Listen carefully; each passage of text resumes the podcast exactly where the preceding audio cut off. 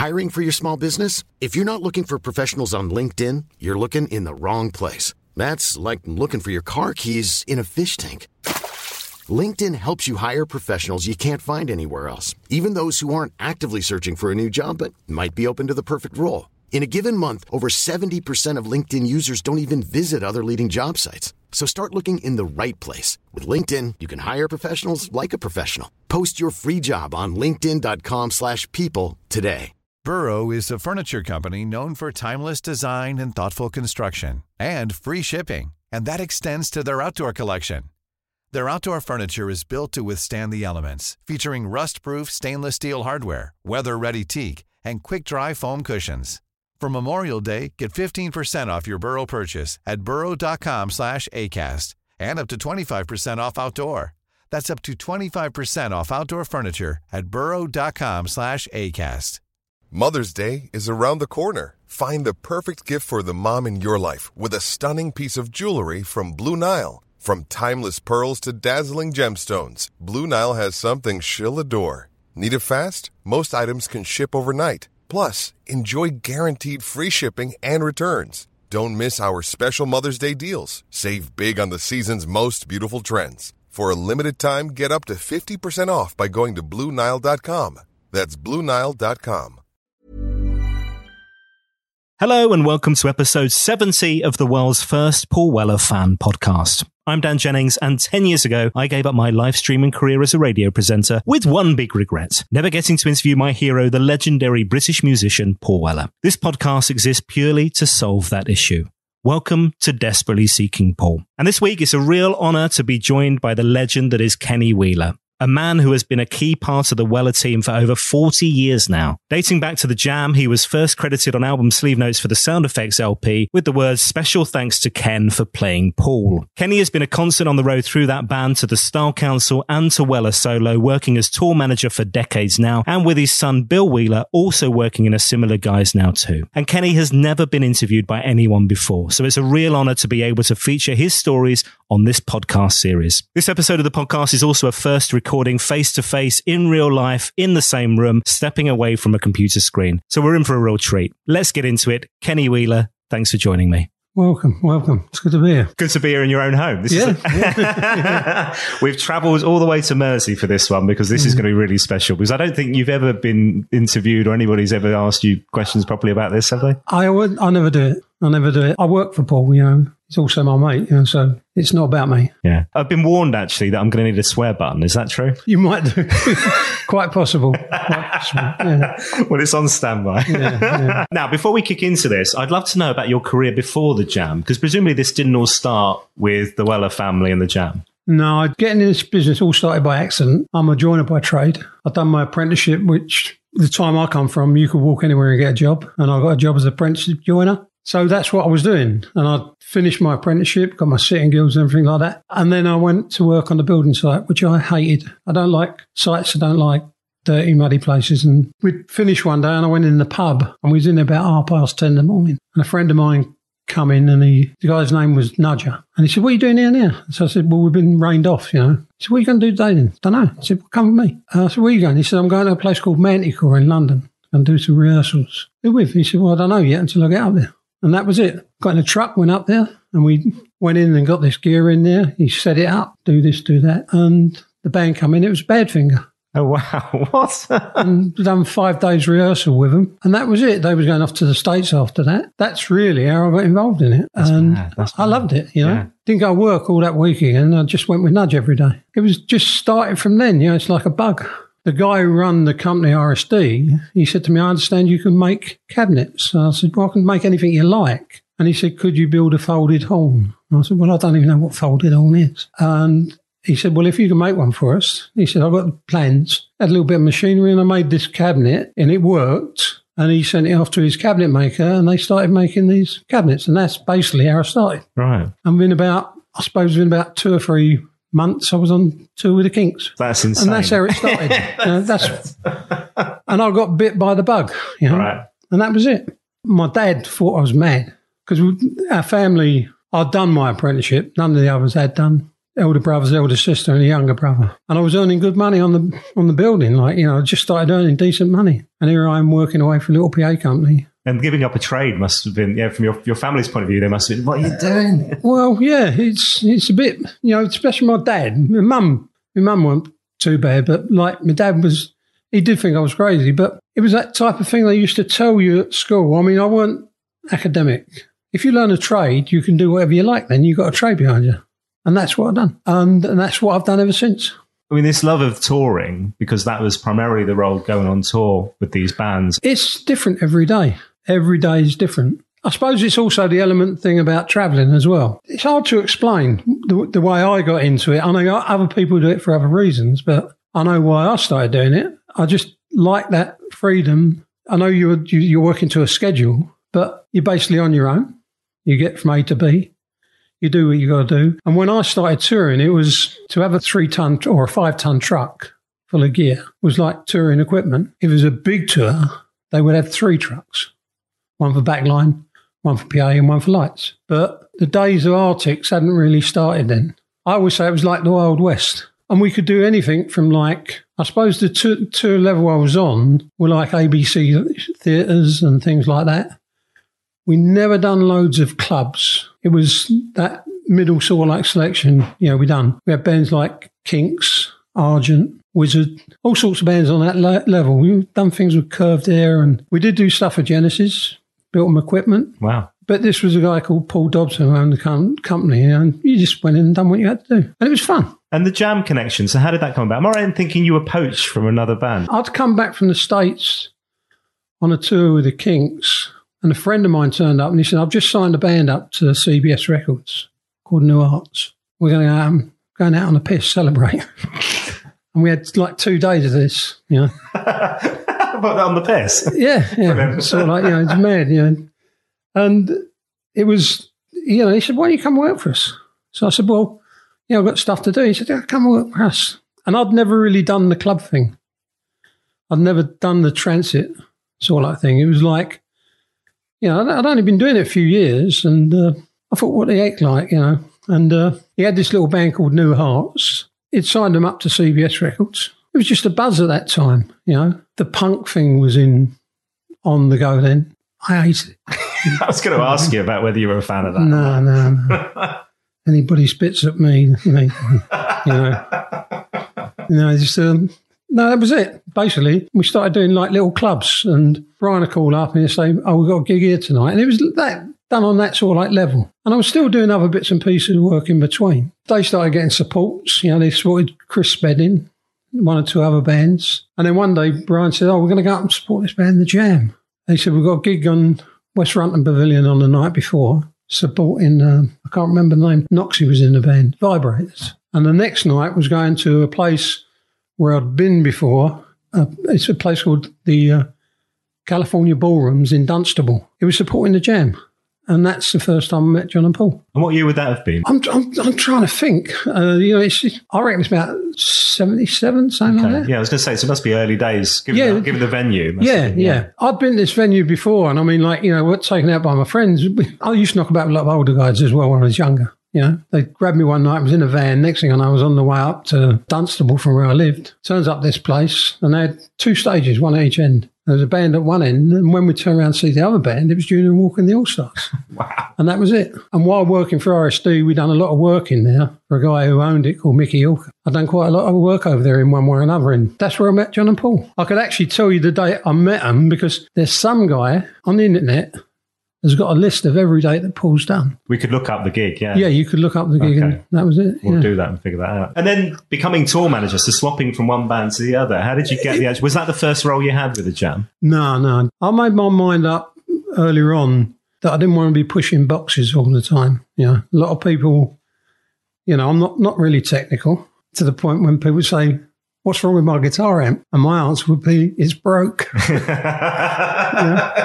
I'm not that way. I used to like getting into doing drums. That's what I'd done for the Kinks. Like, I used to, Mick Avery, done a couple of tours for him. That was all right, nuts and bolts and stuff like that, you know, but I'm not very technical that way. But I sussed out that I thought the only way to stay in this business any length of time is get more towards the management side. And that's what I was doing with Brian, you know.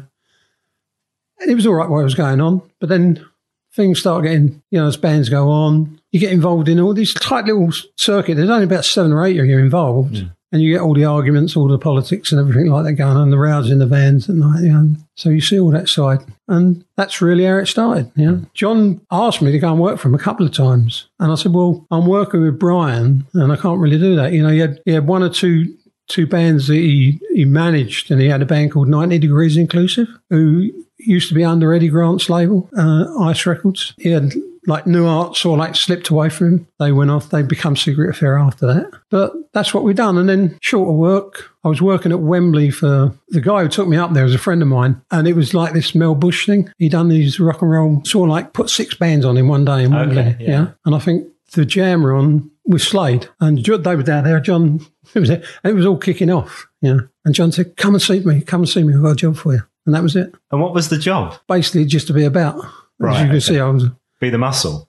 I was a big lad. Yeah. You know? And I was even bigger then, yeah. So you were the guy that wouldn't stand for any shit, basically. Well, yeah. You know, I was there. Yeah. I'm not no heavyweight boxer, but you know, it was a bit of like, you know, John said, yeah, I'm just a bit about, you know, carry the bags and stuff like that. And that's how it started. And how did it feel seeing this band and then being part of that mix and a really important part of the mix? But how did it feel seeing this band then rise? Because it was really quick, wasn't it? We're talking about a short period of time for the Jam, for them topping the charts. You know? When I first see the Jam, I didn't like them. Brian used to want to stay and watch every gig, you know. We were driving the vans and stuff like that. I used to want to get them, but they wanted to watch every gig and stuff like that. But I weren't really into what they've done. I never really listened to it properly. And the first time I see them and really enjoyed them, I thought, you know, was Reading Festival. And I think they just stood out from anybody else there. Because all the others were like, you had people like the Pirates redlining and you had Sham 69 on them. And they just come on in these suits and stood out. And I thought, you know, that's it. And it was from then on. And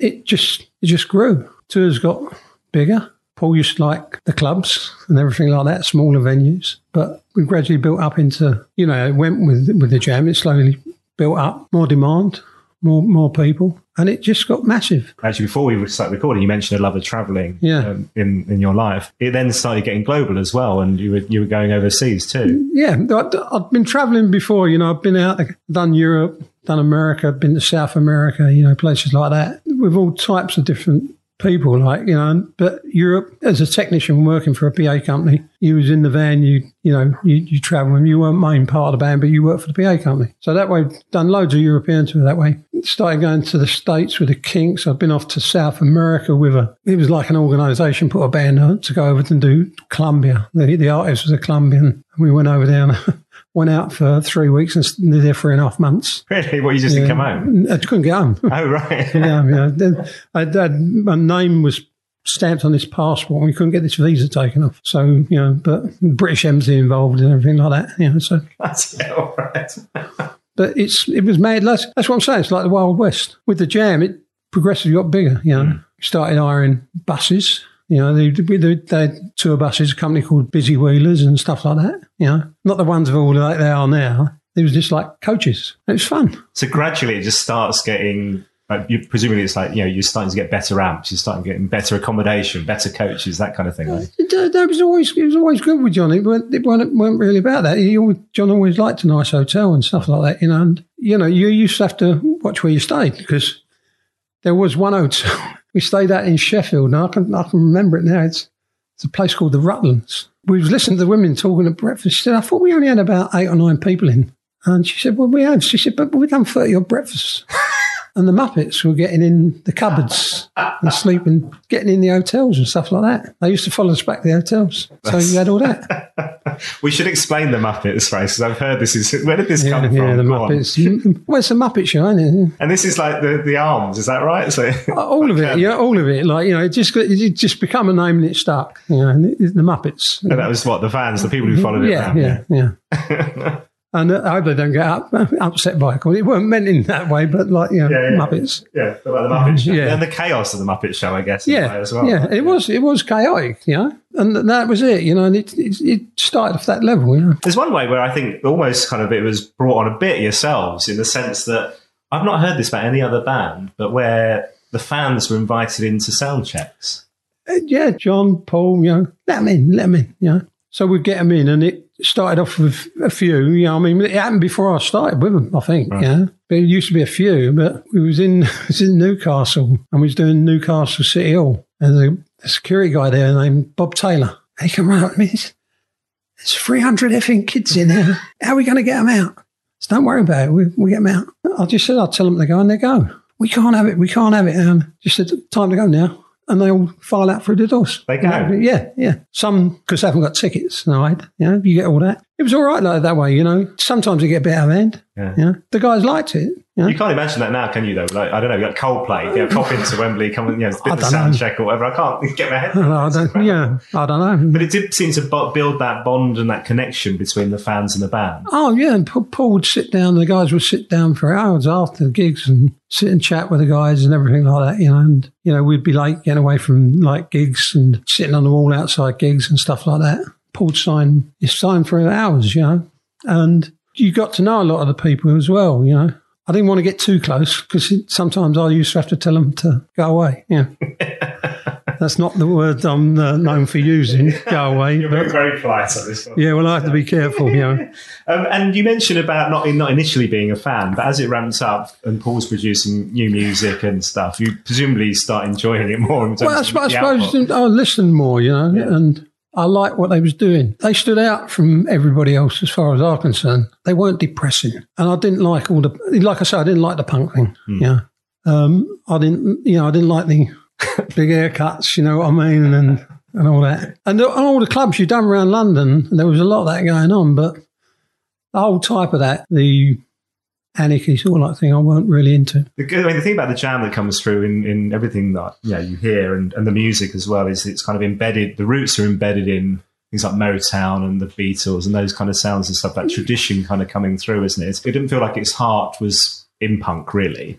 It was kind of part of the scene, I guess, initially, but it moved away from that quite quickly, yeah? Yeah, but I mean, like, you know, it's, how can I say, I lean more towards that music you actually talk about that way. That's more me, but I listen to all types of music. They just stood out as far as I was concerned, you know. The thing is, if you don't like it, you wouldn't be there for so long. And I do love the music. I love the live shows. I try not to watch the rehearsals too much, so when I go out on the road, I'm watching what other people, I might be sitting on stage, but I'm watching and listening to other people, and it's like fresh. But some people get jaded with stuff. You can't do that with Paul because he's always changing. All the time it's changing, it's evolving. And that's what he's done all the way through. Yeah. You talk about a change. Let's talk about that end of the Jam, 1982. How did you find out and how did you feel? Did you think that was the end of the gig with working with them? No, I knew what was going to happen. Paul just asked me and he said, what are you going to do? I said, I'm with you and your dad. I mean, I love John to bits, you know, and Paul was always great. So that's what I was going to do. Did your job become easier with the Style Council in the sense that there seems to be less aggro at the gigs? The gigs weren't hard, really. I mean, like, you know, it was fun. I mean, like, you know, it could get a little bit carried away sometimes and you could get a little bit, have a few problems, but you get that with any style bands. I think a lot of the bands at that time brought a lot of that stuff on themselves. I mean, I think they instigated it, especially people like Sham 69. Here we go. I told you. Right, the dogs are home. Yeah. Dogs are home from their walk. Chaos. Don't know if you noticed. I had a couple of questions about the Jam before we move on to the Style Council, actually. Obviously, it was a whole band affair. So whilst your connection was with Paul and staying with Paul for the Style Council, that power of the three of them together seemed like no other band from what I can work out. Yeah, It was a really tight unit, wasn't it? It was, you know. It was great to see, you know. They just progressed and got stronger, you know. And that's how it went, you know. The writing and the numbers, and when you see that audience get fired up by the three of them, and it'd be full on. It was good, you know. You know, we get people who say, "Oh, the Jam don't make this, and they made me do that," and like, you know, different people have got different things. We had kids come to the States, travel all over the States. Just remember one of the kids, Bradley, who used to knock about, he used to turn up everywhere. He just got all his money together and just went out on tour in the States and followed us everywhere. He'd turn up for the gigs. You know, and I think it gave him the travelling bug because I still hear now and again that he works and he travels, he earns his money and just goes off travelling, you know. So there's one or two I know we're about over the years. See some old faces now and again. I think Paul a few years ago, he bumped into a cab driver that we used to throw our gigs. There was a chap, Steve Hinders, who's been on the podcast, an American chap who came over to the UK to see everywhere that the Jam were talking about, everywhere that Paul was talking about, visited Woking, ended up falling asleep outside a tree and being dragged into the Weller home for tea, and then saw the Jam the following day. But that would happen quite a bit, them just turning up at the family home, wouldn't it?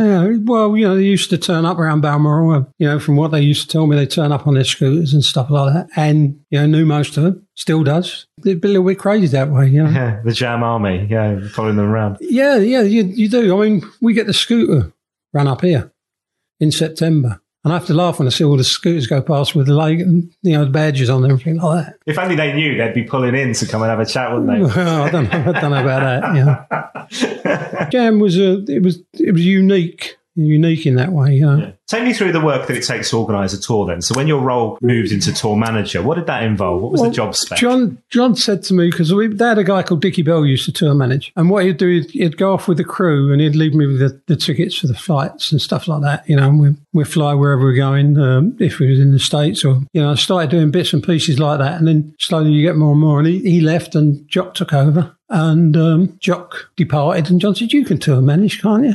And I went, and it started that way. It's so much different then to what it is now, you know. John would decide what they're going to do with Paul. We'd start building a tour and try and make it work, running around the country. So you weren't backwards and forwards on yourself all the time. And you'd build it up that way. Right. And then getting your trucks together, getting your buses, getting your crew together. It'd slowly build up. John would work out all the costings and me and John would work together on getting that tour together. And then Paul would say what he wanted to do, tell the guys, and start that way. And it was pretty relentless for the Jam, wasn't it? It was pretty, I mean, the amount of tours in that short period of time. It weren't like sort of like where a lot of bands go out on the road for 2 years. It weren't like that. It was just like we toured. And if we weren't touring, they would be in the studio. You know, it just worked like that. You know, it just carried on. And it was good. There'd be all sorts of things to do. It's not just touring, but when you're not touring, you're either working on a tour, because it has to start way in advance. You know, you don't put together in 3 or 4 weeks, and you slowly build up to it. And presumably there's a whole thing around life on the road as well, that camaraderie, that those relationships you build, which... Yeah, you know, the old days were some of the best times, because you get on a bus and you'll go. No one could get hold of you until you either got to the gig or you got to the hotel. So there was none of this mobile phones, no sort of like laptops, pencil and paper, phones in the gig and phones at the hotel. And some of the hotels and gig phones weren't that great. You know, you're pretty much on your own in your capsule when you went out on your bus, you know. You get in touch with your crew, you keep in touch with them. Sometimes the crew would be in the same hotel, sometimes they wouldn't. You know, you'd see them at the venues when you turn up. But like a complete, like you're in your own bubble. Right? Yeah. And what I used to say to Bill, I've done it all with pencil and paper and I can't spell to save my life. But I used to get the tours down. We used to plan our routes. You know, once we got our routes planned, we start getting the hotels, and then we'd build up that way, you know. Yeah. And I'd have a list and go through it with John. John made all the main decisions on that. You know, he run the thing. I laugh because, like, you know, people talk about Malcolm McLaren and who's the guy who had the Clash and people like that. You know, they get all this credit, but John done a great job. You know, he was a great geezer. That work ethic seems to come from John as well, from what I can understand. Would that be right? Yeah, he loved this business. He loved it. And sometimes you say he couldn't believe it. The way he worked, he made sure everybody was involved. You know what I mean? Mm. And that was good. Yeah, it seemed like a real family business. Yeah. And by that, I don't just mean the Weller family. I mean that you all became a family together. You can even see that now with Steve Ellis talked to me the other week and referred to it as the Black Barn crew. Because you can see it now that this family still exists of the band, the crew, and people like yourself and Bill, your son, and, you know, Charles, the engineer, all that. Team is really tight, isn't it? People have been about a long time, you know. Even Bill, it's been about a few years now. Charles and, you know, there's other people, Angie, our sound engineer. People have been about a long time. You know, Roger does Paul's guitars. You know, people don't, it's very rare that people would come and do one tour and then go off, you know. You know, it don't really happen that way. Yeah. We get people from different companies that work with us that come out on, you know, they might still work with the company, but I want to do our tours. You know, so it works that way. So let's talk about the Style Council, because it was a completely different sound. I'm imagining, like I say, that the gigs are probably less chaotic. It feels like it was more fun, maybe, from what Paul said. That certainly he talks about it that way, being like a really fun crew. Yeah, it was, I mean, like, nobody knew what was going to happen. You know, we done the last dates, and in the January, Style Council started. And he was in the studio and just nobody knew what was going to happen. We don't know what Paul was going to do. He never had no band. It's just him and Mick. He started off doing like studio, started doing interviews. I used to have to laugh at that time because we'd done some photo sessions with Pete Anderson and Max, and then we'd turn up a photo session. Oh, you got the Max with you, you know. And it was that type of thing, like, you know. Well, you had to carry them around with you then. No, but, you know, it was that type of thing, like, you know. It was weird because we never done any real live dates at that time, not until I think the first thing we done live was Rockwell Park. Mm. That was a strange one. And then they went straight out to Europe as well. Before they did the UK properly, I think they went straight abroad. Didn't they? Well, I think, like, you know, Paul used to, like, break this stuff in over there, you know, try and do something different, you know. Can't remember the first tour we actually done. I know we done some bits and pieces here. We done Rockwell Park, and I think we done Liverpool. And just so many people. With the Jam, I think the most we had was, might have been 6, because we had a couple of brass players, and we had little Jimmy Delford, the keyboard player. And all of a sudden, like, the Style Council sort of, like, involved to a large number of people, which was, you know, it's crazy sometimes. Now, the some of the people who've been on, the honorary councillors have been on the podcast, and pretty much every single one of them has referred to it as being like a youth club. And ultimately, with you, the man in charge, to kind of keep this in check. Yeah. Would that be fair? Well, yeah. John was always there. You know, it's the two of us. You know, to try and keep them all together and get everybody down on time and get to where you're going. You know, more people, and some people there's you know, you wonder what's between their heads. You know, put it politely. And some of those gigs were massive. I mean, like, Japan stands out as one that a lot of people talk about. When you go to Tokyo, those gigs would be huge. Yeah. We done the, I think we done the, I'm trying to think of the name of the hall. I can't remember, but it was a sumo wrestling hall. And I think we done 2 or 3 nights there, 5,000 people. And they got quite big gigs over there, you know. It was good. Yeah. That must have been harder organising those kind of things. If this is pre-internet, organising those tour dates overseas. It's all the same. You know, it doesn't matter whether you're doing it to 3 people or 12 people or 20 people. It's all the same. You've got to put it all together. There's more people to get about. The general principle is the same thing. It's the same as doing the venues, whether you do a club or you do an arena. You know, it's just more people and more equipment involved and stuff like that. It just escalates. Mm. Sometimes I've seen great club gigs, but I've seen great festival gigs that Paul's done as well. It's just like a larger problem. More people get involved and you have more people work with you. But it's still got to come from that stem in the middle, you know, of, like, John, me working with him, Paul, the guys, Paul saying what he wants to do, and then us doing it. How would you know it had been a good one? So when you come off stage, what would the feeling be like from this has gone well tonight? Well, sometimes I think the gig's gone well, and, you know, other people wouldn't. You know, so, you know, you can't tell sometimes. You might see a guitar go through here, and, you know, saying, well, no, something ain't quite right. You know, I thought it was a good one. It went well, but everybody else is kicking off, right? But it's like I say, I'm not out there in the middle, and I don't know what they're listening to, and what they can hear is not what necessarily you hear over here. So that's the hard thing about it. And if they've got a bad sound and they're struggling, they're having to force themselves, you know, and you don't really know that. It's something that happens. You know, you try and make sure that's sorted out. We talked about how tight the 3 of the guys in the Jam were, and obviously they came up as kids and from this band. It started with Paul and Mick, the Style Council, but very soon becomes, you know, the honorary councillors, Dee and Steve, become like full-time the band. Yeah. What was special about the 4 of those working together, do you think? I really don't know. You know, it just sort of happened. I mean, Steve White was, when he turned up, we'd already got the drummer from Rockwell Park. So he turned up and I said to him, like, you know, well, we've got a drummer. You know? You've already got somebody. Yeah. He said, well, can I go and see Paul? So I said, well, yeah. He said, I've spent my last £1 you getting over here. So I'll give him a tenner, I think. And he went in, and when I walked in there, he's on the kit. He's playing. I thought, fucking hell, he's in. And he's like 17 years old, wasn't he? I think he was 16. Right. You know? I might be wrong. I mean, I think. But he's on the kit playing, you know.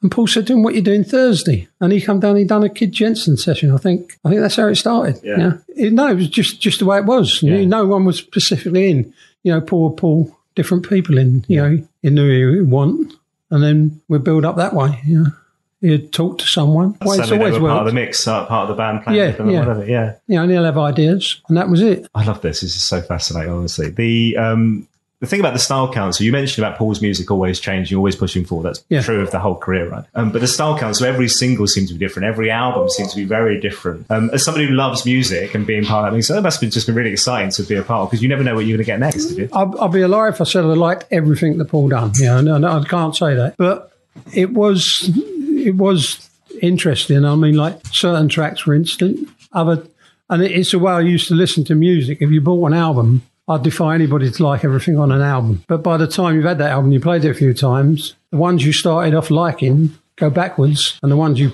possibly didn't like grew on you. And that's what I like about with Paul stuff. You know, there's growers, and it's always different. I remember when he played me Broken Stone, he was down at the Manor, and he said, we've done this one. And I was just straight away, it reminded me of sitting on the dock of the bay. And I think I said to him at the time that, you know, so when you hear different things, you know, you get these tingles at the back of your head. Sometimes there's tracks they do that they like instantly. I wouldn't necessarily like instantly, but they do grow on you, you know. And you find yourself, I find myself playing different stuff at different times. You know, I'll have a jam night some night.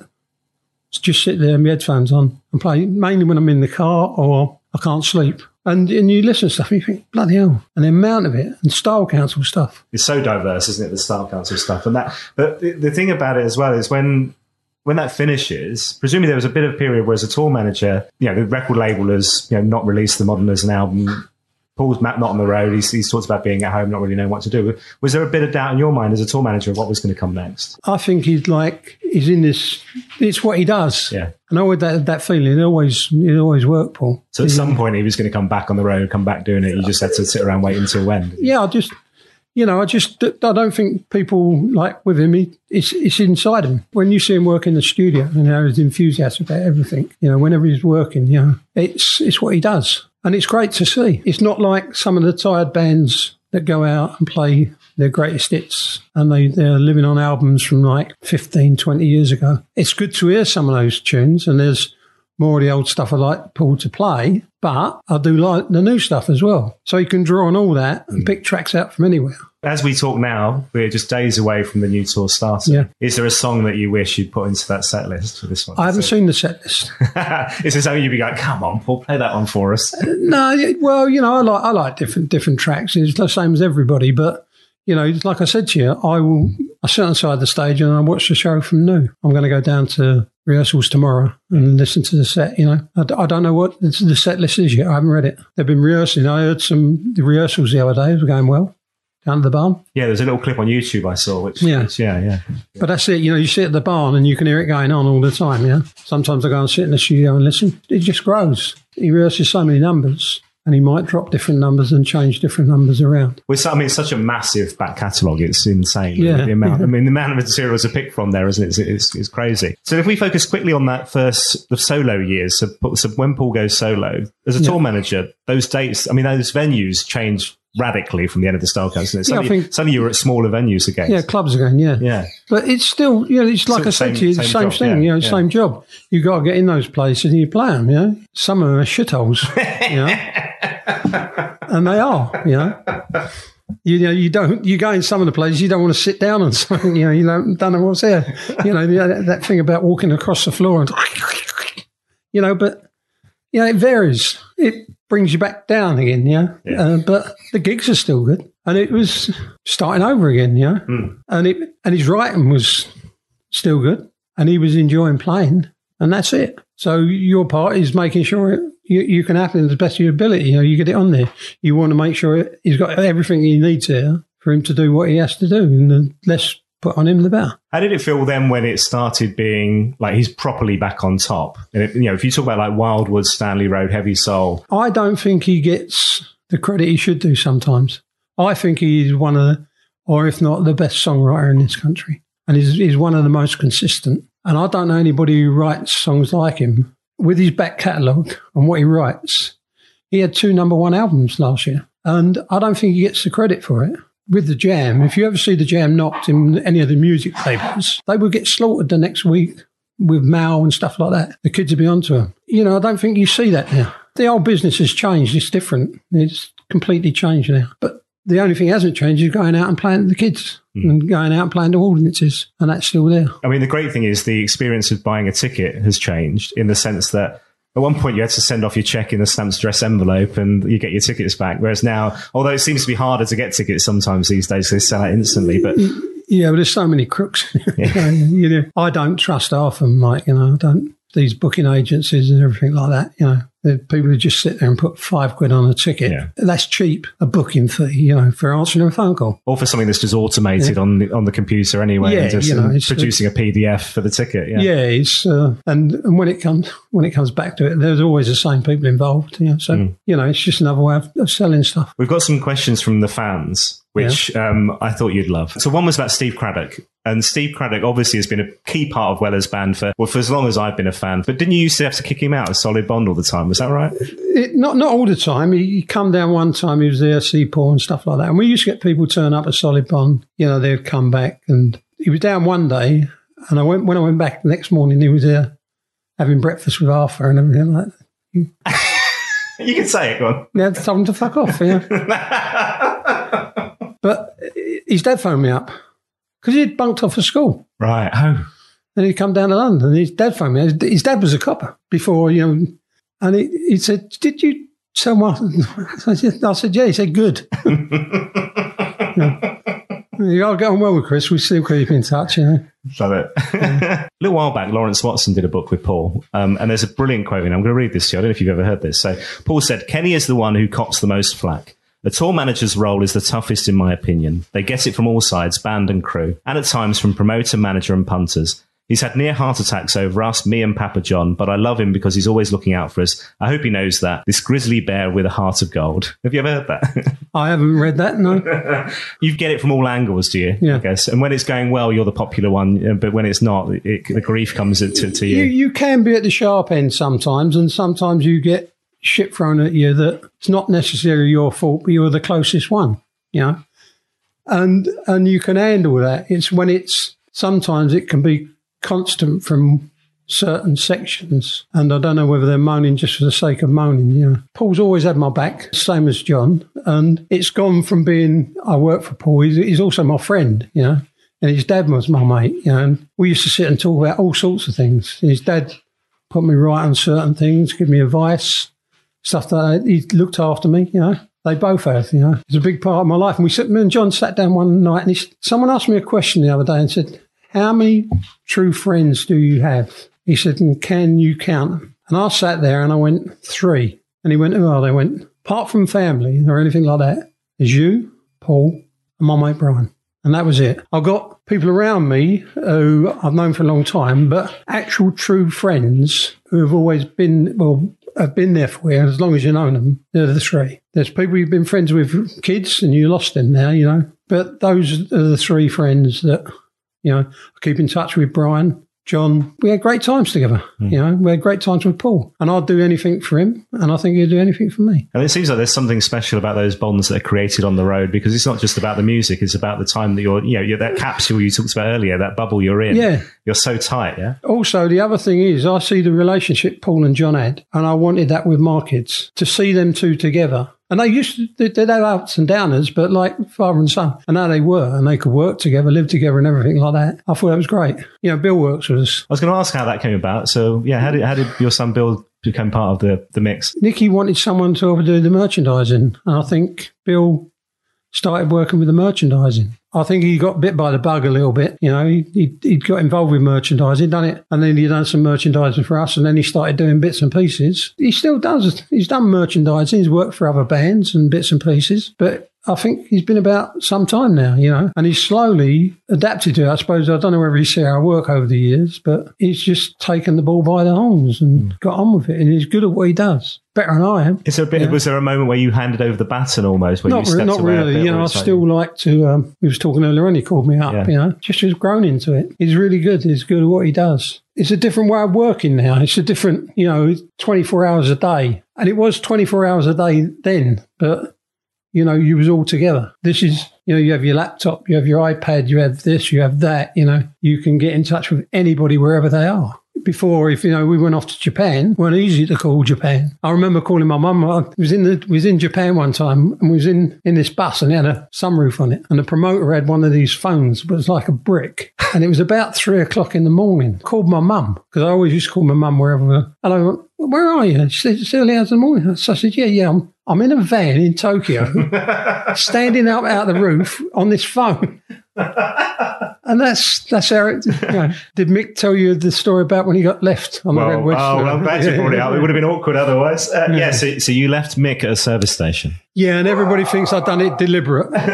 The dogs think it's hilarious. So. No.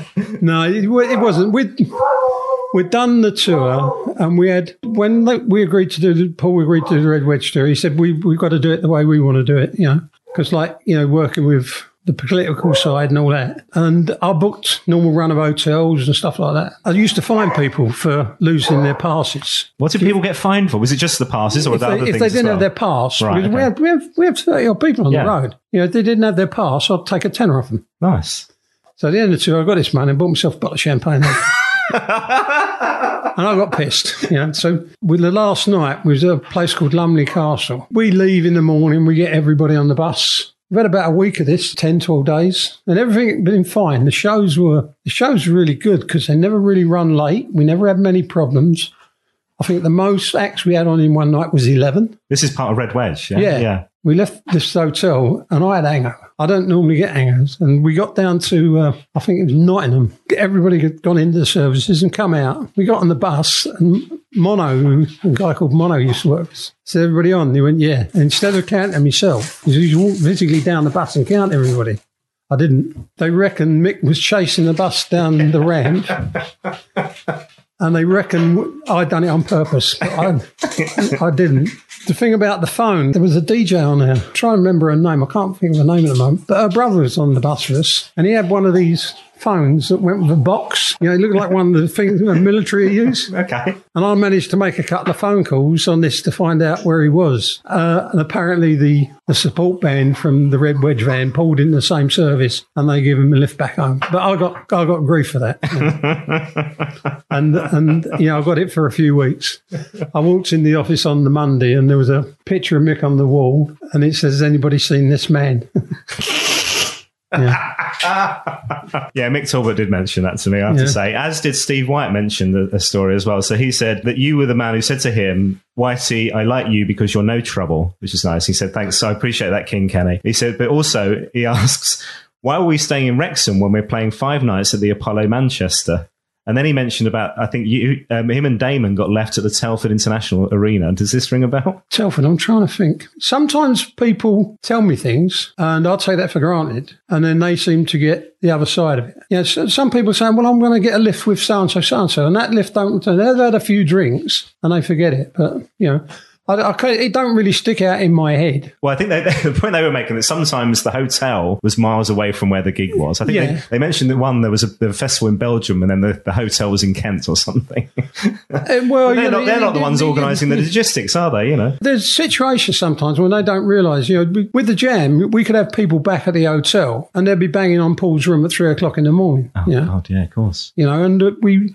You know, it happened with the Style Council as well. You know, people can find out where you are. We've had to change names. We've had to stay away from areas, you know. I've put them under different names and everything, you know, but they didn't necessarily go to their rooms. They'd go to Paul's. So sometimes we have to make decisions. Sometimes places are fully booked. Now, we book months in advance. So you can be in one area and there might not be a room available there. Sometimes they have these conferences and all the areas all the way around are fully booked and they don't see all that side. And you have tried for months this, and sometimes these people book up way longer than you do because they've done it one year and they do it the next, you know. Sometimes we have to be at the airport earlier to get a flight. And they don't like it. You know, well, I'm not worried about you. I'm worried about getting everybody there. And yes, I do make mistakes. You're human, right? Yeah, I've cocked up. I have. I went to an airport one day and I think we was in Scotland and we'd done a festival. And I think it was Damon's wedding anniversary. All right. Was he with you at the time? Yeah, but they had a bit of a party for him. Oh, okay. He had family up and stuff like that. Well, we found a table on the stage and we had a card school. Chris used to play cards, John, Andy McDonald, a few of the others. We used to play cards all the time. Yeah. You know? What did you play? We played free card brag, blind brag. And for money or chips or just a bit of fun? Yeah, it's all for money. Bit of fun. Right. And I could be broke by the time I got down the Edgware Road with John. I have been as well. You know, but, you know, we played cards and had a long night. I got up in the morning. John actually banged my door, nearly kicked my door in. Get up. And I'd overslept. So, come on, you fucking kick everybody else up. You know, so got to the airport and I went up to this. I said, I've got 15 people to check in for flight plan. She said, well, you could check in for them if you went to the British Airways desk. It's down there. Yeah, you make mistakes and you have slip-ups. You have to get over them. But no, I don't really remember that. You know? Well, there you are. They remember things differently to I do. It might have been more important to them at the time. But. Yeah. Billy Bragg talks about how you were frighteningly efficient, kept track of everything, had a system of fines. If you lost your tour pass, for example, you were fined £5 on the spot. But also that you were, up until the Mick incident, you were really proud that you'd never lost anybody on a gig or a tour or anything like that, right? So but I thought that was really nice. But yeah, so it's a bit like a football manager. If you're late for training, there's a fine. Yeah. So, yeah, great idea. Well, he took a fine off me. Did he? He fined me 10 quid. Billy Bragg fined you 10 quid? Fined me 10 quid for losing my pass. And I don't know where it is at the moment, but it's a Scottish £10 note and it's in a frame and I've still got it. Oh, brilliant. It normally sits on the wall. I don't know. I'd have to ask Pat, but it's got to be in one of the boxes. But he'd give it back to me and said, there's your fine. And I've still got it. That's brilliant. Over the past couple of years, the chaos of what's happened with the pandemic and reshuffling dates, cancelling things, I mean, that gets even more complex and confusing for everybody involved. Well, it's unbelievable. Like, you don't know what's going on in other countries now. I keep in touch. I still use the phone. It's not all emails with me and everything like that. I talk to people. I talk to our people in Holland, Belgium, Germany, even promoters we don't use now, and I've still got relations with them. I talk to the people in Australia, Japan. In fact, our person from Japan lives in Brighton. She's a nice little lady called Laylee. But you talk and you try to get the feeling of them over there, because what you see in the papers and what you hear, you only hear, so and people just don't know what they're going to be allowed to do. I mean, in Europe at the moment, it's all, you've got to be fully vaccinated before you go in the venue. Some you need to be vaccinated with a test. The test seems to be dropping now. It's full vaccination. So, you don't know what's going on. I was talking to the guy in Australia. He's saying he's got a venue. I think it's 4,000 capacity. You can have 400 people in there. Which doesn't make it viable cost-wise, right, does it? No, but it's now slowly opening up. People are getting vaccinated and things are slowly changing. But I think I heard the other day that they might be bringing a lockdown somewhere in Europe again. You don't know how things are going to go. It's hard. We started working on a Japanese and Australian tour and we had a run of dates. We should have done them last year. They're now 2023. It's been mad, and nobody's ever experienced anything like this before, so you don't know. A couple more questions from the fans. Actually, one from Bill, who says, I have to ask you about this. I have to ask you, how did he explain to my mum about me having to go to hospital when I was a kid after banging my head on a glass table at either a rehearsal or a video shoot? Oh, shit. Should I not ask? Oh, shit. How did... we was at Nomis, and I used to take Bill with me. He'd come and he's only young. And he was bouncing on the sofa. Next thing I know, he's up, and there's a guy called Phil Palmer. I've known Phil for years. Phil Palmer is Ray Davis's cousin. Phil come out on the road with us one time to work with us. And we turned up in this 5-ton Luton truck. And he come out and he put his case in the back. And he went, has it all got to come out? And we went, yeah, every fucking night. And then back in again. Yeah. When we got down to the hotel, we got the guy to come out to get our bags. And he went, has it all got to come out? And this Phil went to him, yeah, every fucking night. But Phil went on to play guitar with Eric Clapton, played with loads of people. He's a top guitarist. Turn around, he's got Bill in his arms and his blood coming everywhere. And he'd come off this seat, banged his head, and we're off down to the hospital round at, I think it's Charing Cross Hospital. Come on, and Pat said, what you've done to him? And that was it. He's banged his head. He's all right. There's nothing wrong with him. He's got a lump on his head. But he done it, not me. But yeah, exactly. Come on, Bill. Right, a couple of questions then from the fans before we wrap up. This is Daniel from Leicester. So, hey, Kenny, you met a lot of Jam, Style Council, Paul Weller fans over the years. Are there any weird, kind, strange, funny memories that stick in your mind? The Muppets. The Muppets, yeah. There's loads of strange stories, I mean, I've been told all sorts of things to try and get in. People have come up and said, Paul's put me on the list, and they're not there. All sorts of things. But the weirdest thing I've ever heard is there was a guy called Crank who used to follow us Jam dates. And he turned up at the stage door, and I've thrown Crank out of gigs and stuff like that. And he said, Kenny, let me in. He said, I said, hey, why ain't you got a ticket? He said, I had a ticket. He said, but my name got buried today. And the ticket was in her coat pocket. Come on in. Did you let him in? Yeah. But it's things like that, And John used to be great. Brighton, the last gig, Jam. He just got, we knew touts were going to be about, and John got a load of tickets left over. And he went out and he handed them out to him. And he had to drag him in the door because he nearly got lynched. Yeah. People were going mad to get these tickets, you know. Here's another one from the Soul Deep team. Who used to get under your skin more, ticket touts or merchandise bootleggers? They're both the same people. Were they? Yeah. They did one job at the beginning, one job at the end. Well, yeah. No, they'll be out there. They'll be out there before the gigs, after the gigs, you know, and they're all the same. They're all the same people, you know. Nobody seems to be able to do anything about them. We've turned tables over and chased people off and everything like that, you know. And they still come back. In fact, you get to know them all. Oh, right. You get the normal, you know. I mean, Barry Murphy, he was a pirate. You know, one of the biggest companies going, Bravado. You know? So, oh, right. You know, so, yeah. You know. All come good in the end. It goes round, yeah. Right, couple more for you. Ian, was it you giving out complimentary tickets at the stage door for the final Jam gig in Brighton? If it was, I may have forgotten to thank you in my excitement/drunken state. That's exactly what you were just talking about, yeah, right? Paul, yeah. Once when Weller reviewed the singles for Melody Maker, he said of a Depeche Mode release, I've heard more melody coming out of Kenny Wheeler's arse. Yeah, that's true. And they put that quote on the album. Do they? Yeah. Love it. I would always like the references, actually. One thing I think with Paul, he always credits everybody who's been involved in an album. Yeah. And right from the early days, you're there on there as a credit. And yeah. I think that's really, like, yeah, you don't see anybody else really nice, doing that. Yeah. Yeah, no, it's nice. It makes you feel part of it, you know. It's good. Gareth Bradburn, is there one gig that stands out? If so, why? There's loads of gigs, but I always really liked Live Aid. And it was so special, you know, and I think I was more nervous than the band that day because it was all taken out of your hands. You know, you was there and you done it because we'd done the gig. And then we went from the gig down to, was it Maidstone? Maidstone, yeah. Done a TV show and went back. And we done Matthew Kelly's show down there, you know. We done that, recorded that and then come back for the finale and everything like that. And I just thought that was an incredible day, you know. Like I say, Reading, when I see the Jam come out in their suits, they used to wear these black suits. And these, we used to have to get them, John used to get them cleaned all the time. And you can see them getting short and short of the trousers. But they come out in these tonic suits, I think they were. And I watched the whole set. You know, that was the one, you know, it stands out. And I did listen to Jam numbers before that. I didn't like all this stuff, but that's when I think I really started liking the Jam, you know. That one particular for me. And that was right in the early days. Yeah. Before I started working for it. And in the solo years, are there venues where you go, you know it's going to work there? Like Barrowlands has been talked about as one where it's always pretty special, but also kicks off a little bit. There's venues that everybody, you know, that people like. It's the audience. You know, the audience, Scottish audiences are always great. Newcastle City Hall used to be a top audience, you know. They really get into it, you know. But Barrowlands is a good gig, yeah. But it's such a crap old Barrowlands. You know?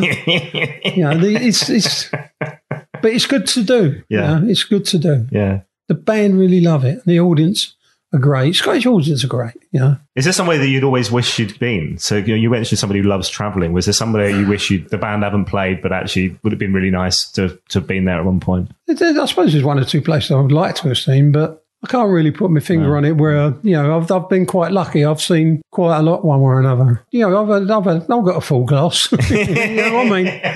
It's been great, you know, the whole thing. You know, I still love it now. I mean, they're going to start touring on Monday and I'm going to be gutted. I'm not going to do it, you know. I mean, it's the longest period of time that he's not done a gig since the Jam, since before the Jam, you know, in his career, the biggest gap now. We had the Forest gigs, then we had Greenwich and Edinburgh, and then we've obviously had the gig at Black Barn and the Barbican, but really in terms of touring, it's the longest period of time since I mean, they must all be buzzing to get back out there, aren't they? They are, you know. Everybody's sort of like it's everybody in the business, you know. People who love playing, they must all be feeling the same, and it's really hard because you want to protect everybody, you want to make sure it's all right, but there's still this feeling you want to get out there and do it. I don't know what's wrong and right. I don't know whether now we're gonna have to live with this thing and.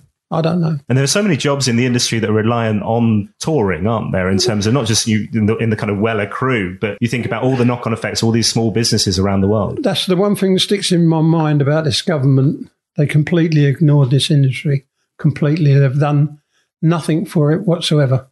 And I do wish, I kept saying, whoever the fucking technicians were at Brighton, when that Rushdie walked on there to give his speech, they should have turned off the fucking mic and the lights. Fucking see what he could talk about then. Yeah. And that's the way to show them. Yeah. This industry was one of the biggest earners for this country, and it has been for years, and they completely ignored everybody and told them to go and get other jobs. And a lot of them did. A lot of them went out and got jobs and everything like that, you know, but we can do without them. And there's people leaving now who will never come back and work in it. They've earned fortunes out of it. You know, they've earned fortunes out of this business and don't do anything for it. It's wrong. It just winds me up so much. You know, and people, this is important. This is people who are entertained. They come out. People build their lives around music, and it seems to have been forgot about. Yeah. Well, it is also that saviour in lockdown, wasn't it? Music, yeah, music helped us through. Yeah, the power of music is incredible. And then back to live gigs again. I've been in a few since it started reopening. There's nothing like it, man. There's something about, like, people go out, when you go to a gig, and the people who work in it and everything like that, the people behind the scenes, no one ever sees them, like, you know, and they work bloody hard putting it on. The crews are going at sometimes 7 o'clock in the morning, and they're still there at 12 o'clock at night, and they will get on a bus, sleep on a bus, and get up again 7 o'clock the next morning and do it again. Some do it because they enjoy it. Some say it's their career, but they've always done it. You know, they entertain loads and loads of people, and it's a big part of it. And I think he should have paid more attention to them. You know, I know I've been lost without the laptop and that with music and stuff like that, listening to new music. It's one of those things I think they should have paid more attention to. Yeah. Don't ask Bill about it. How you got through that without me using a swear button is beyond me. Yeah. But it's brilliant. My life's been all my life. It's been all Pat's life. Yeah. I've loved it. I loved every minute of it. Yeah. You know? How does Pat feel having you home more often now, though? Less out on the road. Is that a positive, Pat? Yeah. Yeah. It's fine. We've got a big enough house. It's a big enough house. We can lose each other. Yeah. But she did. You know, but she's had to put up with it all her life. You know, we've been married 41 years, Pat. Yeah. Right. I've been with Paul 43. 1978, I think I started with them. Yeah. Probably there are so many stories of life on the road that you can't tell, or that aren't right to tell, or whatever and stuff. But it feels like there's like a, you know, an autobiography in you. There's a book in this, surely, of these stuff that you can to tell us about, isn't there? Well, once I've already told you, I can't spell to save my life. So there's no, I'd have to need a ghostwriter or someone like that, and that's the only way I could see. But people have said to me about doing it, you know, but I don't know. You know, they say you should put it down. You know, just for my boys. Yeah, you know. Of course. There's one I like. You've interviewed Steve, haven't you? Steve Brooks. Steve Brooksy, yeah. Did he tell you about his book? No. Well, I know about it. Well, the Keeping the Flame one. Yeah, it's so funny, that book. That's fly on the wall. You know? Yeah. Two mates. If I could do it that way, yeah. So you're having a chat with somebody, and then it gets turned into a book, a bit like this, right? But I suppose something like that. But I always say, people, you know, a lot of that, people only want to know the bad things. Yeah, the salacious stuff they're after. Yeah, you know, yeah. And really, I'm not into, there's not anything to talk about in that way. We've all been angels. Pardon? Well, Andy Lewis said back in the day, I think he was part of the crew around like 22 Dreams and around that time as well. And you have some pretty heavy nights, right? In what way? The drink, yeah. He said about like his liver having to keep up with people. Well, you know, he's a lightweight, he is. You know. I would have said there was one time, and like it's all changed now, because, like, you know, I mean, I think last time Paul drunk just after my 60s, and I'm 71 now, so it's 11 years ago. But I've said this is the only job you could have got the sack from for not drinking. It's compulsory down the bar. Yeah. That'll be it. Where are you? We're down in the bar. Get down here now. What would be your drink of choice? What would be the one you'd have? I drink wine now, but I used to drink beer. Right. Yeah, but I drink more wine than anything else. But used to be a beer drinker. Yeah, it was somebody was saying about like the weird cocktails you guys would create. I don't know if it was you or like members of the band at the time. Oh, John. What was that? White Russians. What is a White Russian? I think it's vodka, Kahlua, and cream. Oh, Jesus, sounds heavy. That sounds heavy for a start, right? But I mean, like, you know, people used to like them, but, you know, there's all sorts, you know, these cocktails. I like cocktails, you know. You get in the States and you get good cocktails and that, you know, so. I imagine there were quite a few days where you're back on the tour bus the following morning and quite a few hangovers, yeah? Yeah, but, you know, it was a bit like that, you know. The first week was always the heaviest, and it might slow down a little bit and then. Come back at the end. Yeah, you know, but they constitutions of an ops, both of them, John and Paul. You know, they can handle their drink, both of them. John Weller, just, you know, very special man for you guys, obviously, clearly, right? Yeah. No, I was thinking about him the other day, like, you know, just just talking about John, I mean, when we got married, he drove Pat to the church. Silly things like that, you know. We were going to get a car for Pat, and he said, "Oh no, I'll drive it. I've got this car, you know. I've got this, you know, white car." They live down in Woking. I live in Hertfordshire, and they come to the wedding. And he went round to Pat's place, picked her and her brother up, and drove her to the chapel. You know, he was great that way, you know. I've known him to, when we done the gigs in Paris and they come over on the buses, one bus driver drove off and left two girls over there, two young girls. Now, we got hold of them. I think he got in touch with their families, told them it was all right. They put them in a hotel overnight and made arrangements for them to get home. But the guy had gone off with their passports and everything on this bus. Oh, yeah. You know, so that way, they, you know, and they cared about the fans. Mm. And it went right the way through. That's why I used to get told off. John was he wasn't a big man, but he filled a room, I'll tell you that. You know, and he was my mate. You know? Yeah. He was great. We had some great times. Yeah, who was it who mentioned, I can't remember, somebody mentioned about the briefcase full of cash. It was always a briefcase full of, he loved cash then, yeah. So you know, and he always paid people in cash if that's what they needed, you know. He liked his money, you know. Yeah. And amazing that the success they had from coming from no knowledge of the music industry, no background in that place at all. It was all learning on the job and dealing and just... That's what I tried to say to you earlier on about Bernard Rose and Malcolm McLaren and all these people, you know, one managed the Clash, one and all this, what they'd done and everything like that. Because they're the ones... But John's there with Paul right away. Well, I know it's his son, but the partnership they had and what they achieved together, I think it was brilliant. Mm. You know, with the Jam, there was four of them, you know. And then with Paul and the rest of his career right the way on. Up until John passed away, you know, he was a big part. You know, he's a big family man, John, as well. Like I said, I always try to have a relationship with my boys like he had with his. I mean, me and Bill argue like, you know, but when I talk to Craddock, him and his dad argue, you know, so and they worked close together. Pretty much the same thing, you know. And I know my mate, Brian, he said, seeing the relationship between John and Paul, he actually wrote a letter to his dad to tell him how he felt about him. That's so lovely to hear. That's wow. You know, and he did. He before his dad passed away, he wrote that letter to him, and they got even closer. But it's from watching them, you know, and to see that, and in this business, you know, I think it's good. They're great people. He's always been great to me, Paul. So's John. Nothing respect for either of them. You know? Yeah, and yeah, you know, I know he's your mate, and but that back catalogue.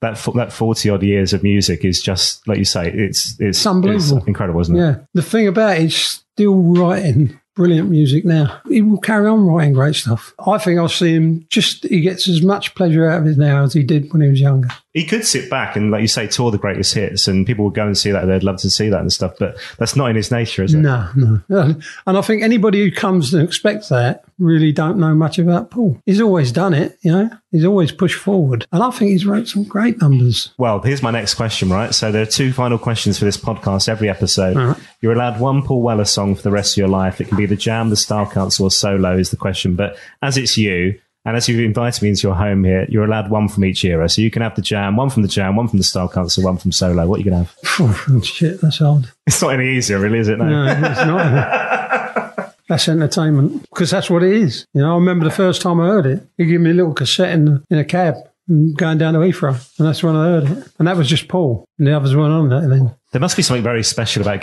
hearing those things before they're out in the public as well, like, you know, hearing that work in progress as well. Sometimes it's frustrating as well, because you hear something start off in one way, and by the time it's finished, it's slightly different, or a lot of difference. And you know, I like the early one. Yeah, you just like the demos. You know, it's great. You know that way. You know, I've got a CD over there at the moment. This one he done with Suggsy and. I'm sorry, what? There's a demo in the corner with you, him and Suggsy. Shush. I know he has announced, he's mentioned the fact they worked on a song and they've done a song. Yeah. Yeah, he has said about that. That's out in the public, but none of us have heard it, right? Yeah. Oh, well, I've got it over there. But it's like, you know, it's things like that, you know, and sit down, you play them, and, you know, you put them back. And then I like getting the CD and putting it on in the car, or a car driver's still got a CD player in it. And I will listen to the stuff. And from the time I leave the office, and it takes me about an hour and a half, I will play over and over again certain tracks. Style Council number. No, but it's really hard. There's so many. I know the one that is pretty much the first one. Speak Like a Child. But that's got special memories for me in what actually happened when we done the video and everything like that. And it was the first one, you know. And it was so different from the Jam. That was the bus in the Malvern Hills, was it? Yeah, it was. And a freezing cold day. It was. We was down there a few days, and it was bloody cold. But we done this thing. It was a Tim Pope thing. I was driving Tim up and down, finding different locations and stuff like that. And we had this double decker bus. And we come down one part, and there's some trees here. Those who get the trees, they're supposed to.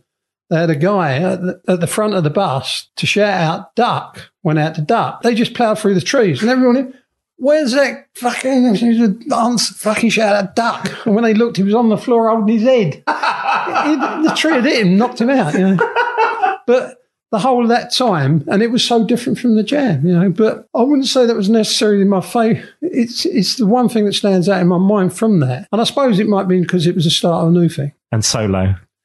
Solo. Mm. I don't know. I can't really do it. I can't really. Reel out a few that you love listening to. Give me a few that are kind of really stand out for you. Broken Stone. Yeah. I just really love the track. See, I'm not a train spotter. I have to look at the track to remember the name sometimes. But he's got so much stuff, you know, that I really like listening to. The album got scrapped. There's stuff off that I really liked. Hold on, what album? Remember the one, the Jam? The Snow Style Council one.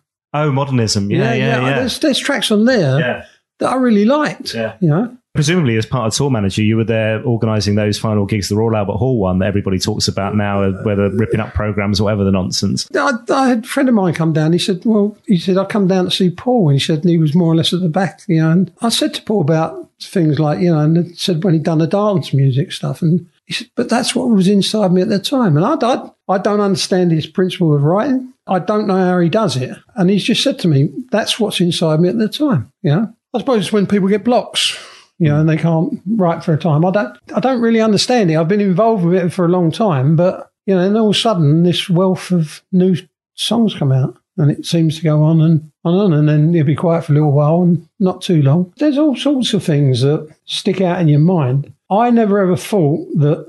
This is a bit of a sideways thing, but I'd never ever thought I'd see Paul on stage with Robert Plant. It was for the guy from Traffic, Jim Cabaldi's missus. I think she organised this thing at Porchester Hall, and they had the backing band. They had some old rock and rollers there. Paul got up and done about 5 numbers with him, and it just stands out in my head. Guy from Whitesnake. I want to say the drummer was the guy from Colosseum. But I never thought in my wildest dream, because I like Led Zeppelin. I have friends who work for them. You know, like my mate Nudge, when he worked for Queen, and I done some work for Queen. I built Roger's drum riser, and all I got told is it's got to be fucking big. Yeah.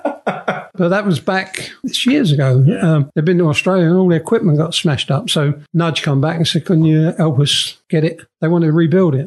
So that's what we done. They done all sorts of bits and pieces for themselves. You know, they had a hard time. They was ripped off and everything, you know, so. Well, you mentioned about guest artists. So they're guest artists where you've not been, I mean, maybe been starstruck, but are ones where you can kind of go, this is like people like Paul McCartney, I'm thinking, stuff where when Paul Weller's played with them, that you go, God, bloody hell, this is special. Yeah. The first time we ever met him, we was in the same studios, at Air Studios, when we met McCartney. And it just seemed funny, seeing Paul McCartney walk around the studio and Linda and stuff like that, you know, and he's a big Beatle fan. You know, I got my people I like. But I try not to get too that way. I think it's like, you know, especially in studios and places like that, I think people got to be left alone, you know. There's only a few people have asked for autographs, and one is McCartney and Eric Clapton. Me and him got sat next together on a flight back from New York, and I got him to sign the menu for Pat. I think it's up on the wall. So here we are in Mersey. Yeah. You've moved out here, miles away from Black Barn, but you still go into Black Barn quite a bit and see the crew, right? That's still kind of... No, I still go down. I'm still employed.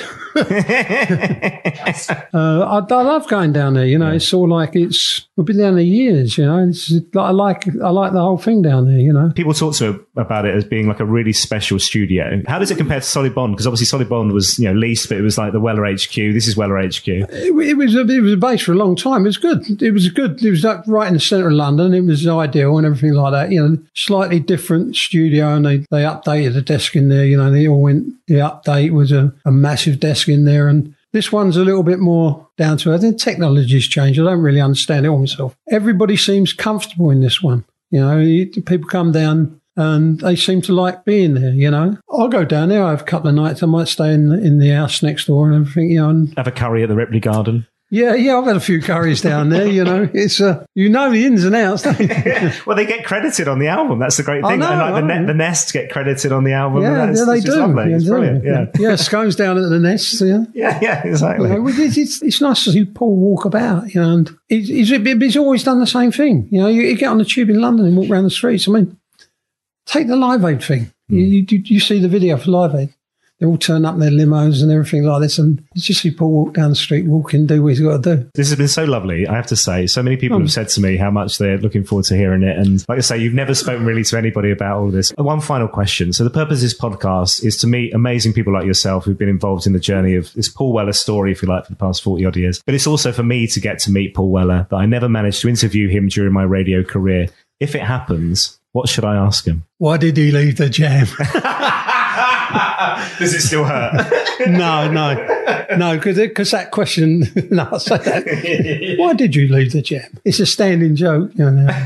But, or when are you going to get them back together? Yeah, I think you'll get the same answer as always said there. Yeah. You know, no, there's what do you think he'd appreciate talking about? Well, his enjoyment is his music. I mean, except for his family. I mean, he loves his family, but. Music and clothes. The family side is a separate thing. You know, he loves his kids. He's got some great kids. But actual stunning questions that you can ask Paul that he's never been asked before, I don't know. I think the maddest question I ever heard him asked, because I used to sit in with all the interviews, and they'd do interview after interview, and it used to make me laugh, because people said Paul never used to do interviews and stuff like that. You know, and we got to Japan and do one after the other, and same in America. I just remember being in there one time, and I'd fall asleep. I think there's a picture of... There's a Penny Smith photo of me in Japan. They're doing interviews, and I've got my feet up on the side. I'm a kip. And what did he do? He framed it and sent it to Pat. Yeah. Stitched up. Your old man hard at work. Yeah. But, you know, and I think I could sit there and answer these questions that Paul used to have to ask. You know, and the same question time again. But we've done this one in Japan, and... At the time we was over there, the kids were getting their exam results. And it's a sad thing, really, but two kids had jumped in front of trains, and a couple of kids over there got so wound up about it, and they've gone home and they've murdered their parents. And they said, do you ever feel like murdering your dad? And I couldn't believe they fucking asked this question, you know. So I think that's the maddest question I've ever heard. No, I wouldn't know what to ask him. Yeah, that's mad. Honestly, you have to have a conversation and come have it. And see what happens. As a Chelsea fan, should I bring up the Chelsea? Because is he into the football properly? He used to go with his dad. His dad used to take him to Chelsea. You know, I mean, yeah, he takes money off us in bets. You know, we'll have a bet on it. Bill and myself are strong Tottenham supporters. Sorry about that. You know, Dom's. Who's your supporter? Chelsea. Dom's an Arsenal supporter, so me and Dom have a standing thing going on. Bottle of champagne on every game. I mean, like, I don't know. Music and fashion; those are the things. And yeah. I do music and fashion. Yeah, and I think that's what he's into more than anything. You know, it's what he enjoys doing. I mean, he still gets a buzz now. We was talking the other day. I was talking about different things we've been listening to and everything like that. You know, I found this track on. I always forget their name. It's an American band. They come from Pennsylvania. Oh Christ! Yeah, come to me in a minute. It's getting old. The Revivalist. First track I heard of them was "I Wish I Knew You When I Was Young." But I heard this track and I thought, this is a new track. But like, you know, I found it was about 2016. Guy's got a great voice. And this is something you recommended to Paul? Yeah. Paul got this band called the Teskey Brothers. He said, listen to this. I think they're brilliant. The Teskey Brothers? Okay. Teskey Brothers, an Australian band. Right. You would have heard adverts on TV with these guys singing on there. This guy's voice is amazing. I always love a Weller recommendation. When you like read Mojo magazine and he's recommending something, you know it's going to be quality. Well, I've got everybody's ever recommended me. Yeah. I'm into, you know, they're brilliant. Well, I've got their CDs. But this band I've been listening to, and there's another guy called Fish. He's a blues guitar player, you know. And I see he's got things like pork sausages. And there's another blues woman I found, Joan Sanger. She looks like an old washerwoman, but you play the guitar and stuff. It's all on the internet, and you know, I'm just sitting there and flicking through and listening to stuff. I don't understand how he's got time. I've got two young kids myself. He's obviously got three young kids and the olders. And I don't know, where's he getting this bloody time to do all this stuff? It's really annoying. He does. He's up 24/7, obviously. I love the two-way thing. It's like, you know, like you both loving the music and... Yeah. Postman. Oh, He's run off down the road. The postman's terrified. Right, we have to go because otherwise I'm going to steal all of your time. This has been so lovely. Kenny, thank you so much for your time, man. I really appreciate those. Thank you. I hope you ain't rubbish. Yeah, I'm glad you enjoyed. My thanks once again to Kenny Wheeler. What an absolute joy to spend time in his company for this podcast. A real honour, I have to say. And if you've enjoyed this episode of the podcast, please do share on your social media channels and in all of the Facebook group forums for The Jam, The Style Council and Paul Weller Solo. And please do leave a review as well. You can also buy me a coffee and find more information about my guests on the podcast website. It's paulwellerfanpodcast.com. Get in touch on social media too. You can find me on Twitter at WellerFanPod or on Instagram and Facebook. It's Paul Weller Fan Podcast. I'll see you next time. Imagine the softest sheets you've ever felt. Now imagine them getting even softer over time. That's what you'll feel with Boll & Branch's organic cotton sheets. In a recent customer survey, 96% replied that Boll & Branch sheets get softer with every wash. Start getting your best night's sleep in these sheets that get softer and softer for years to come. Try their sheets with a 30-night guarantee. Plus, get 15% off your first order at bollandbranch.com. Code BUTTERY. Exclusions apply. See site for details. Hi, I'm Daniel, founder of Pretty Litter. Cats and cat owners deserve better than any old-fashioned litter. That's why I teamed up with scientists and veterinarians to create Pretty Litter. Its innovative crystal formula has superior odor control and weighs up to 80% less than clay litter. Pretty Litter even monitors health by changing colors to help detect early signs of potential illness. It's the world's smartest kitty litter. Go to prettylitter.com and use code ACAST for 20% off your first order and a free cat toy. Terms and conditions apply. See site for details. Hey, it's Paige DeSorbo from Giggly Squad. High quality fashion without the price tag. Say hello to Quince. I'm snagging high-end essentials like cozy cashmere sweaters, sleek leather jackets, fine jewelry, and so much more. With Quince being 50 to 80% less than similar brands. And they partner with factories that prioritize safe, ethical, and responsible manufacturing. I love that. Luxury quality within reach. Go to quince.com/style to get free shipping and 365-day returns on your next order. Quince.com/style.